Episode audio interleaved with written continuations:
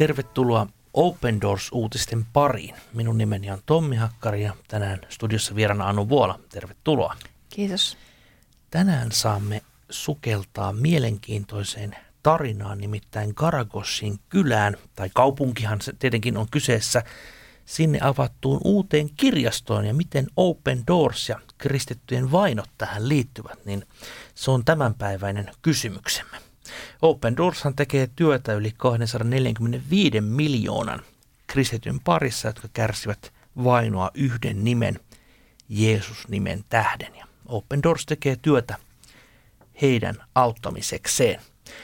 Tänään saamme siis sukeltaa tähän artikkeliin ja pidemmittä puheita. Anu, ole hyvä. Qaraqoshin asukkaat saavat jälleen lukea kirjoja. Kaupungin kristillinen kirjasto avattiin virallisesti uudelleen Open Doorsin kumppanijärjestön tuella. Vanha Pyhän Shmonin kirjasto poltettiin ja tuhottiin osittain ISISin vallatessa kaupungin, kertoo Syyrian katolisen kirkon pappi Duraid Barber, joka valvoi kirjaston jälleen rakentamista. Pohjois-Irakissa sijaitsevassa Qaraqoshin kaupungissa on elänyt Niniven tasangon suurin kristillinen väestö. ISISin vallatessa alueen kymmenet tuhannet kristityt perheet joutuivat pakenemaan. Monet löysivät turvapaikan kurdialueiden pakolaisleireiltä, osa jätti maan. ISIS tuhosi tuhansien kristittyjen kyliä, koteja, kirkkoja ja kirjastoja. Niniven tasangon vapautuksen jälkeen kristityt palasivat suurin toivein jälleen rakentamaan kotimaataan. Qaraqoshinkin on palannut yli viisituhatta sata perhettä. Open Doorsin tuella on korjattu viisisataaviisikymmentä taloa tammikuun kaksituhattayhdeksäntoista loppuun mennessä. Isä Duraid kertoo kirjaston jälleen rakentamisesta näin. Kun palasimme kyläämme, kirjasto oli poltettu ja suurin osa kirjoista tuhottu tai varastettu. Ensin veimme säästyneet kirjat ulos. Qaraqoshin kirkon nuoret toimivat vapaaehtoisina. He ovat halukkaita tuomaan elämän takaisin kyläämme ja kirjaimellisesti pyyhkimään pölyn ja tuhkan kirjoista. Tämä on selkeä viesti maailmalle siitä, että rakastamme elämää ja uskomme kulttuurin ja sivistyksen olevan sen peruspilareita. Myös kirkon komitean jäsen Labib Al-Khatib uskoo kirjaston olevan tärkeä viesti. Se motivoi ihmisiä lukemaan ja opiskelemaan. Vaikka ympärillämme on edelleen suuri hävitys, näen ihmisten kyselevän mahdollisuuksista jatkaa kirjastossa tutkimuksiaan ja opintojaan. Teimme suuren työn sen kunnostamiseksi ja muuttamiseksi sellaiseksi paikaksi, jossa koulutetut nuoret, kirjailijat, lukijat ja opiskelijat kokoontuvat, hän kertoo. Kirjasto sijaitsee paikallisessa kristillisessä keskuksessa, jossa järjestetään myös seminaareja, taidenäyttelyitä, koulutustapahtumia sekä kirkollista toimintaa. Se nimettiin edesmenneen isä Lui Kasabin mukaan. Hänet tunnettiin hyvin lukeneena ja rakastettuna pappina Qaraqoshissa. Kirjaston kunnostus kesti kaksi kuukautta, ajoittuen vuoden kaksituhattakahdeksantoista lopulle. Paikalliset kristityt sitoutuivat jälleen rakentamiseen. Työmiehet työskentelivät mahdollisimman pienellä palkalla. Monet papit ja kristityt perheet tukivat hanketta lahjoittamalla kirjoja kirjastoon.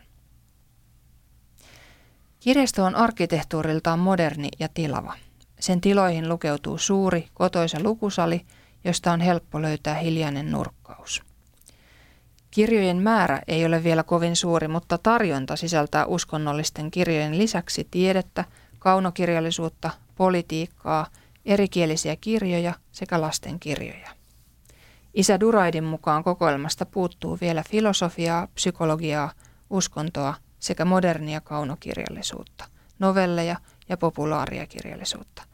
Tarvetta on myös sanakirjoille ja suuremmalle määrälle ranskan ja englanninkielistä kirjallisuutta. Jotkut perheistä ovat palanneet Euroopasta ja lapset ovat tottuneet lukemaan kirjoja englanniksi. Pappi ajattelee myös tulevaisuutta. Seuraava vaihe on saada internetyhteys ja digitalisoida koko kokoelma sekä laajentaa valikoimaa e-kirjoihin. Nyt e-kirjoja on vain Euroopassa. Niiden saaminen Irakiin on liian kallista. Kirjastoon on tulossa myöhemmin tietokoneita, internetyhteys ja tulostimia. Näin ihmiset voivat hyödyntää materiaalia, jota ei voida viedä kirjastosta pois. Isä Duraid on kiitollinen ja innostunut heidän saamastaan tuesta. Olemme onnellisia ja ylpeitä tästä kulttuurisesta monumentista, hän sanoo. Kirjasto on hyödyksi monille ja vahvistaa kulttuuriamme, mikä auttaa maamme jälleenrakentamisessa. Myös Labib Al-Khatib innoittaa, odottaa innolla tulevaa. Suunnittelemme koululaisille opetusohjelmaa. Haluamme vierailla kouluissa ja kutsua oppilaita kirjastoon. Kannustamme opettajia järjestämään säännöllisiä lukuhetkiä ja kilpailuja, jotta lapset ja nuoret rohkaistuvat lukemaan sen sijaan, että hukkaavat aikaansa. Al-Khatib on kiitollinen heidän saamastaan avusta. Teidän tuellanne saamme herätettyä kirjaston henkiin. Uskomme, että aina on ihmisiä, jotka välittävät toisista. En löydä sanoja ilmaistakseni kiitollisuuttani tuestanne. Pyydän, että muistatte edelleen meitä rukouksissanne, jotta saamme elää rauhassa tässä maassa. Mielestäni aivan huikea tarina siitä, miten todella kirjastot ovat näinkin, näinkin ka, niin kuin kammottavasti tuhotussa maassa kuin Irakissa aivan, aivan kärjessä. Ensimmäisenä kommenttina haluaisin sanoa, että todella nämä, että kun ISIS tuhosi kirjoja ja kirjastoja, niin tällähän on historiassa hyvin pitkät perinteet. Aina tahot, jotka haluavat tuhota ja tukahduttaa ihmisiä oman valtansa alle, niin he ovat yleensä aloittaneet kirjoista. Tästä tulee nyt natsit ja, ja kommunistiset vallankumoukset ja muut mieleen välittömästi. Mm, kyllä. Joo, kirjathan tuo sen, sen tota, yhteisön historian ja kulttuurin ja sen niin kuin oman arvon tunnon hirveän, hirveän konkreettisesti esiin, että, että se on tosi kova ase, jos se kaikki tuhotaan. Että tämä on munkin mielestäni tosi, tosi hieno tällainen konkreettinen, kuulostaa niin kuin tavallaan yksinkertaiselta, mutta mikä vaikutus sillä on ihan valtava, valtava juttu tälle yhteisölle ja näille kristityille, kristityille myös. Kyllä. Ja jotenkin ajattelen näin, että se tarve lukea ja opiskella, vaikka, vaikka nyt ajatellaan Irakia, joka on täysin sodan runtelema maa, jossa ei käytännössä niin kuin infran puolelta toimi juuri mikään, niin, niin ihminen ei todella elä pelkästä leivästä, vaan todella myöskin niistä asioista, tot, totta kai niistä, niistä Jumalan sanoista, mitkä on siis myös kirjoitettu meille, eli Raamatusta myöskin, että sehän on kaiken kirjallisuuden perusteos tietenkin. Mm.